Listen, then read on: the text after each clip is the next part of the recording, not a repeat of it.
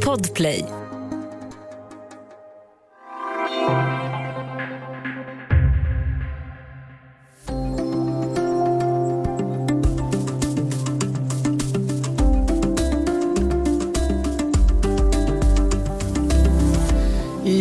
Uganda har tusentals fler dött i sjukdomen malaria än covid-19 efter pandemin stängde ner samhället. Det förebyggande arbetet mot malaria har nästan helt upphört och situationen är densamma i många andra länder i Afrika söder om Sahara. Det här är Studio DN. Jag heter Aminata Grutt.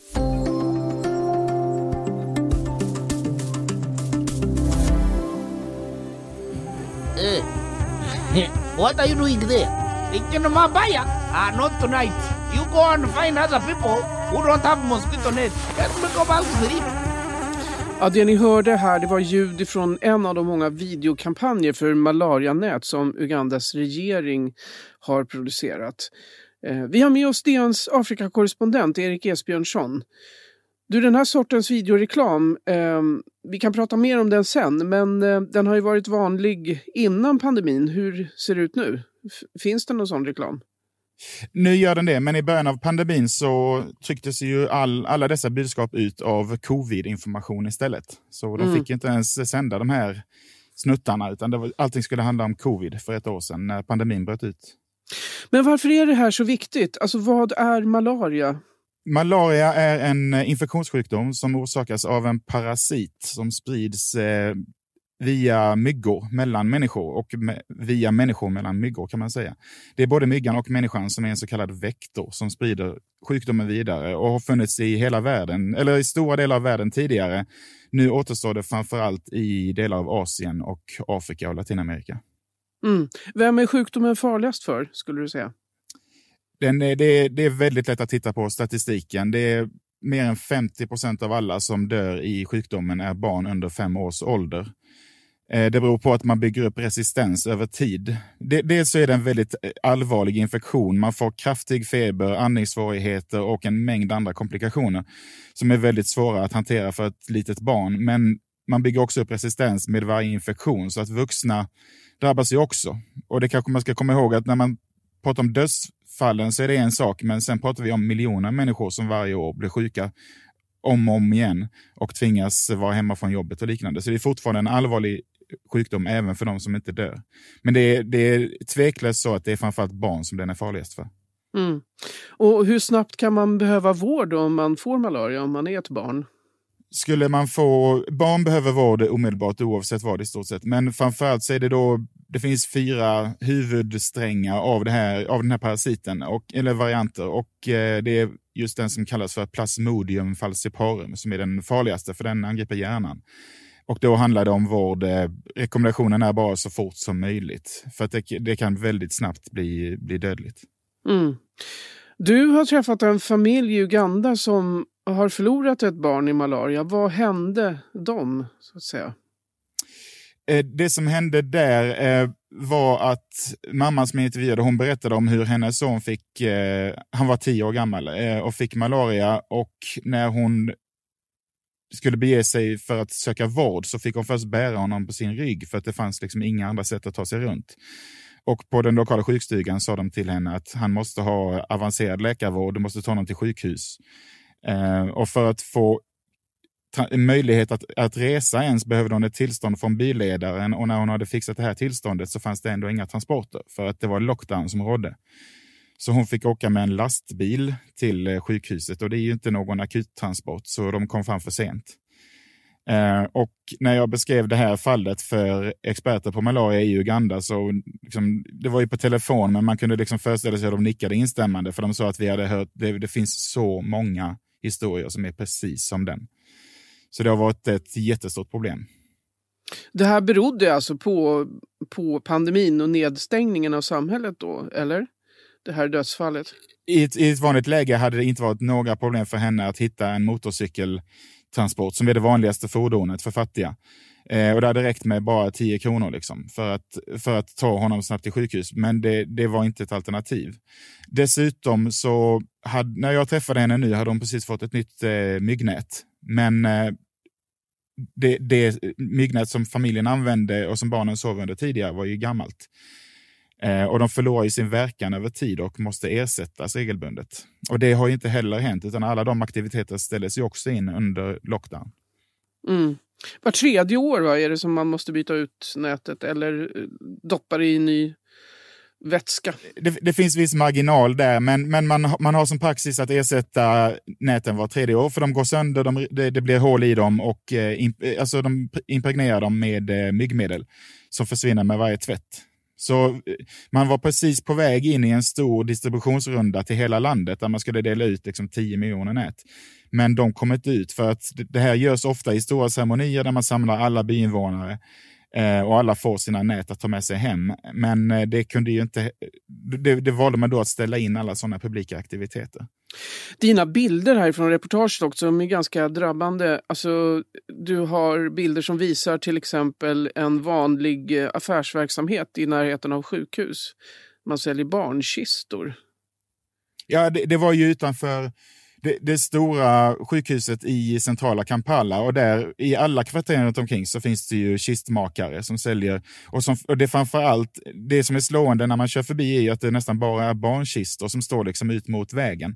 Det här är den enskilt största orsaken till förtida död i Uganda och det är väldigt många barn som dör varje år.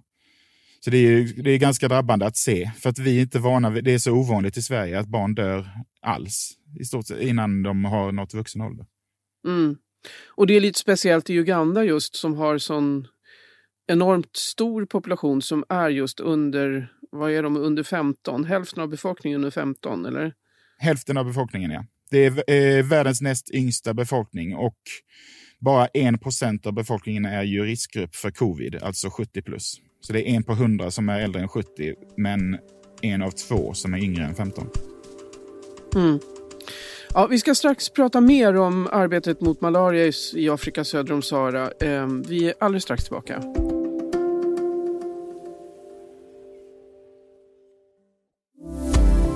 Ja, vi pratar om malaria och eh, Afrika söder om Sahara och Uganda med Erik Esbjörnsson, DNs Afrikakorrespondent. Du, när vi slutade här innan pausen så pratade vi om Ugandas befolkning, att de är så himla unga. Eh, majoritet under 15 år. Och att bara en procent av befolkningen var mottaglig för, eller vad ska vi säga, i riskgrupp för covid. Varför stängde man egentligen ner då? Ja, det, om vi kommer ihåg vad som hände där för ett år sedan så gick det ju otroligt snabbt från att när, när det väl eh, dök upp och slog till på allvar mot Italien, då fick ju alla sig en tankeställare. Att om ett utvecklat land som Italien kämpar med det här på det här sättet, så var ju väldigt många oroliga för vad som skulle hända med eh, fattigare länder med svaga sjukvårdssystem. Eh, och de här nedstängningarna rullade över hela världen inom loppet av några veckor. Men jag tror att man gjorde aldrig den egna analysen. Man hade kunnat titta på dödstalen väldigt tidigt från Italien, Korea och liknande och sett att i princip alltså en, en överväldigande majoritet av alla som dör i covid är människor som är betydligt äldre än vad som är fallet med befolkningen lokalt. Och det säger också experterna som jag har talat med, att vi, vi borde ha analyserat vår egen befolkningsstruktur innan vi gjorde detta. Men det fanns liksom, folk fattade besluten väldigt snabbt. Om man ser grannlandet, vad de gör, så vill man inte vara sämre heller. Så alla inför samma extremt strikta åtgärder. Vilket jag, jag definitivt tror var ett misstag. Ja. Varför klara sig från covid för att dö i malaria var en eh, rubrik på en artikel som publicerades i Uganda för ett tag sedan. Vet forskarna hur många fler som har dött under den här pandemin? Nej, det, den artikeln eh, var ju det var en expert på Unicef. Eh, normalt sett brukar ju de här FN-organen vara ganska diplomatiska mot sina respektive värdländer. Men i det här fallet var det en ganska hård kritik mot eh, Ugandas strategi. För det gamla liksom pest eller kolera har blivit covid eller malaria. Liksom. Och där, där argumenterar de för att här har vi sett redan bara under liksom de första månaderna, bara sex veckor som de kunde mäta, så hade ju malariatalen ökat med, jag tror det var närmare 600 malariadödsfall, medan under hela året så har ju inte ens 300 dött i covid i landet. Men dessutom så påpekar de att de dödsfallen som registrerades var de som trots allt kunde ta sig till sjukhus, som var fallet med Salimati och hennes son Fahad till exempel. Men de allra flesta hann ju aldrig så långt. Så att man misstänker att det är ett gigantiskt mörkertal ute i byarna som man inte har en aning om hur många som har dött. Och det kommer vi först se när, när vanliga verksamheter och även forskningsverksamheter återupptas och man kan vara, röra sig ute i byarna och man kan på allvar studera hur har det gått och egentligen kan jag väl tycka att jag borde egentligen stannat kvar där när jag passerade kistförsäljarna och frågat hur deras affärsverksamhet hade påverkats under året. För det är, så, det är så man får jobba, man får titta på, man får prata med kyrkoföreträdare, man får religiösa ledare, biledare och man får se liksom för att officiellt, den officiella statistiken är väldigt bristfällig, så det, det är rent gissningsarbete. Mm. Om vi lyfter blicken lite så det internationella arbetet mot malaria har varit framgångsrikt tidigare i Afrika söder om Sahara med stadigt sjunkande siffror över döda. Men hur ser det ut nu då? Kan vi se någon statistik ännu eller hur lång tid kommer det ta innan vi vet? Vi kommer nog se det här inom de kommande, under det kommande året eller två åren eller så. Eh, alltså man ska komma ihåg att malariadödstalen för 20 år sedan var ju över 800 000 om året, vilket är svindlande siffror när man tänker på hur mycket vi, vilka åtgärder vi sätter in mot covid idag. Så var malaria en jättedödare så att säga. Eh, man har lyckats halvera det genom de här myggnäten som man distribuerat. Eh, Bill Gates-stiftelsen, har, eh, Bill and Melissa Gates Foundation, har ju gjort enorma insatser för att sprida det här budskapet om myggnät. Allt detta varnar experter nu. Flera experter menar att vi kan ha raderat hela den här utvecklingen och, och kastas tillbaka minst 10 år, men kanske även 20 år tillbaka till de gamla dödstalen, vilket skulle vara fruktansvärt. Mm. I dina bilder också så, så har du med eh, bilder från ett stort lager där man ser enormt mycket nät som ligger i en jättelokal. Eh, vad var det för någonting? Det borde väl inte ligga nät på det sättet lagrade? Nej, de, i och för sig de eh, de har inte så mycket lager, så att de, det är mer en omlastningsanläggning. Men där i, det, i den salen så var det väl minst 700 000, uppemot en miljon nät. Så var den sista rundan som egentligen skulle delats ut långt tidigare. Men nu kunde man bara göra det så sent som i februari i år. Så att det, det har ju liksom, allt det här arbetet har ju försenats med åtminstone ett halvår och ett halvår i folkhälsoarbete. När man sedan tittar på statistiken så innebär det väldigt många extra döda som, och det är dödsfall som hade kunnat undvikas. Mm. Vi talade i början av eh, podden om eh, hur man jobbar i vanliga fall. Kan du berätta någonting om hur man arbetar med information kring malaria och eh, myggnät och så vidare? Dels är det sådana här videosnuttar som är anpassade för WhatsApp, så man kan sprida dem den vägen. Sociala medier, radio, kändisar. Det är liksom ständiga budskap och var man än rör sig ute i landsbygden så är det stortavlor med budskap om malaria, och även HIV såklart. Men folkhälsa är ett det, det, handlar väldigt mycket om kommunikation på mottagarens villkor. Eh, det handlar också om att liksom skapa de här mötena när man delar ut myggnät, det, det gör mig till byfester mer eller mindre, liksom, där alla kommer och får sina nät på samma gång och man gör det till ett event. Det är liksom ett mödosamt arbete som kräver väldigt mycket resurser och väldigt mycket manskap på plats. Och det är det som är det problematiska när man stänger ner ett samhälle, så, så blir det jätteknepigt. Mm. Ja, man har inte kunnat arbeta som vanligt på grund av pandemin helt enkelt. Ehm, ett land som inte har stängt ner, ner alls är grannlandet Tanzania. Hur ser situationen ut där? Ja, Tanzania styrs ju av en eh, något galen despot, eh, John Pombe Magufuli, som eh, valde tidigt att säga att nej, han, de har liksom nästan ignorerat covid helt och hållet och han har fått väldigt mycket kritik för detta.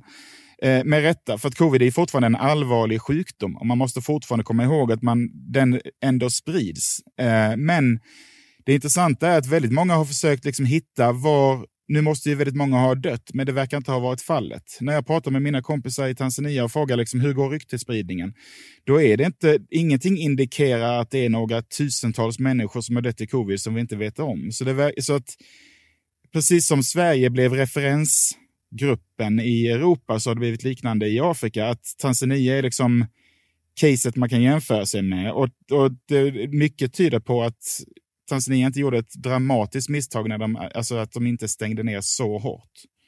Sen får vi se vad som händer. Det skulle vara intressant att se deras malariadödstal framöver, om de har varit lägre än de andra länderna. Mm. Vad kommer Uganda och eh, andra afrikanska länder att göra? Kommer man att lära sig någonting av det här nu då? Du talade om att Uganda har börjat dela ut nät igen och så vidare. Ja, de insåg väl efter ett tag, och det sa även eh, chefen för malariabekämpningen, att efter några månader så började regeringen förstå det här att vi är på väg att, att liksom verkligen skapa kaos inom malariabekämpningen. Så man började liksom lätta upp och försöka komma ikapp med eh, utdelningen av nät och liknande. Eh, men man ser också liksom, grannlandet Rwanda, de eh, införde sin eh, nya, eh, senaste runda av lockdown så sent som i januari i år. Så att det finns ju väldigt många länder som fortsatt köper det här, liksom, att de vill ha noll covid-döda. För att de fattar ju också att det här är en global, det har blivit en global tävling. Och det ser bra ut om man är ett av de länderna som verkligen inte har som verkligen har lyckats bekämpa covid. Sen så är det ingen som kommer titta på de här siffrorna med malaria, liksom. vilket är ganska deprimerande. Men, men jag hoppas att man lär sig inför nästa pandemi att man verkligen noggrant tittar på vad är vårt eget problem, först och främst. Tack så jättemycket för att du var med, Erik Esbjörnsson. Tack, tack. Studio DN görs för Podplay, producent Sabina Marmelakai, exekutiv producent Augustin Erba, ljudtekniker Patrik Miesenberger, teknik Oliver Bergman, Bauer Media och jag heter Aminata Grutt.